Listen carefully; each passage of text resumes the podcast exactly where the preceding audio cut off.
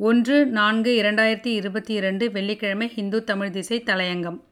Endosulfan துயரம். வேளாண் துறைக்கு ஒரு நிரந்தர படிப்பினை. கேரளத்தின் காசர்கோடு பகுதியில் எண்டோசல்ஃபான் பூச்சிக்கொல்லி பயன்பாட்டால் பாதிக்கப்பட்ட மூவாயிரத்தி எழுநூற்றி பதினான்கு பேருக்கு தலா ரூபாய் ஐந்து லட்சம் இழப்பீடு வழங்க அம்மாநில அரசு முடிவெடுத்துள்ளது.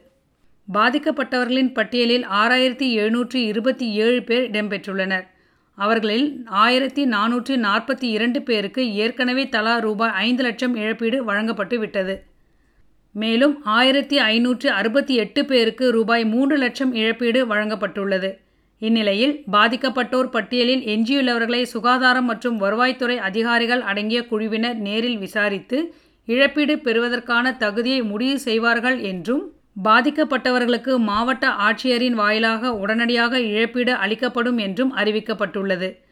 முதற்கட்டமாக எழுந்து நடமாட முடியாமல் படுத்த படுக்கையாய் இருப்பவர்கள் மனநலம் பாதிக்கப்பட்டவர்கள் உடல் நலம் கடுமையாக பாதிக்கப்பட்டவர்கள் புற்றுநோய்க்கு ஆளானவர்கள் ஆகியோருக்கு இந்நிவாரணம் வழங்கப்பட உள்ளது.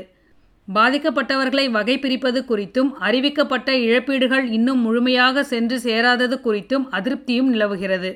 மற்றையோர் என குறிப்பிடப்பட்டவர்களுக்கும் இழப்பீடு வழங்க வேண்டும் என்ற உச்சநீதிமன்றத்தின் தீர்ப்பாலேயே அரசு தற்போது அதை வழங்க முன்வந்துள்ளது. ஏற்கனவே அரசு பாதிக்கப்பட்டவர்களை குறித்த விவரங்களை சேகரித்துவிட்ட நிலையில் இழப்பீடு வழங்குவதற்கான அவர்களது தகுதியை மீண்டும் சரிபார்க்க வேண்டிய அவசியம் என்ன என்று அங்குள்ள மனித உரிமை அமைப்புகள் கேள்விகளை முன்வைக்கின்றன. இந்த விவாதங்கள் எண்டோசல்ஃபான் பயன்பாட்டால் கேரளத்தில் நடந்த பெருந்துயரத்தை நினைவுபடுத்துகின்றன. காசர்கோடு பகுதியில் முந்திரி தோட்டங்களில் எண்பதுகள் தொடங்கி பயன்படுத்தப்பட்டு வந்த இந்த பூச்சிக்கொல்லியால் அப்பகுதியில் வாழ்ந்த மக்களும் விலங்குகளும் சரும பிரச்சினைகள் நரம்பியல் பிரச்சினைகளுக்கு தொடர்ந்து ஆளாகி வந்தனர். இரண்டாயிரத்தி ஒன்றில் அங்கு நடத்தப்பட்ட சோதனைகளில் புற்றுநோய் உடலமைப்பு குறைபாடுகளுடன் குழந்தைகள் பிறப்பது உள்ளிட்ட கடும் பாதிப்புகளுக்கு எண்டோசல்ஃபானே காரணம் என கண்டறியப்பட்டு அதன் பயன்பாட்டுக்கு தடை விதிக்கப்பட்டது.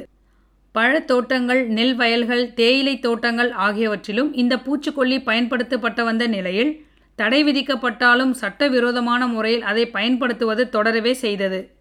கேரளத்தில் மட்டுமின்றி தமிழ்நாட்டின் சில மாவட்டங்களிலும் கூட இந்த பூச்சிக்கொல்லி அதிக அளவில் பயன்படுத்தப்பட்டு வந்தது.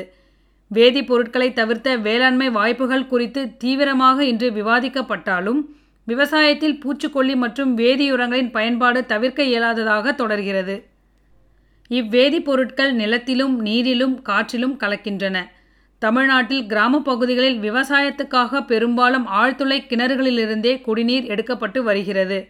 இப்பகுதிகளின் நீராதாரங்களில் ஏற்பட்டுள்ள மாசுபாடுகள் குறித்தும் அங்கு வசிப்பவர்களின் உடல்நல பிரச்சினைகளை குறித்தும் குறிப்பிட்ட கால இடைவெளியில் தொடர் ஆய்வுகள் நடத்தப்பட வேண்டியது அவசியம். எண்டோசல்ஃபான் பெருந்துயரம் வேளாண் சுகாதாரத் துறைகளுக்கு ஒரு நிரந்தரமான படிப்பினை. இந்த நாள் நம் அனைவருக்கும் இனிய நாளாக அமைய வாழ்த்துக்கள்.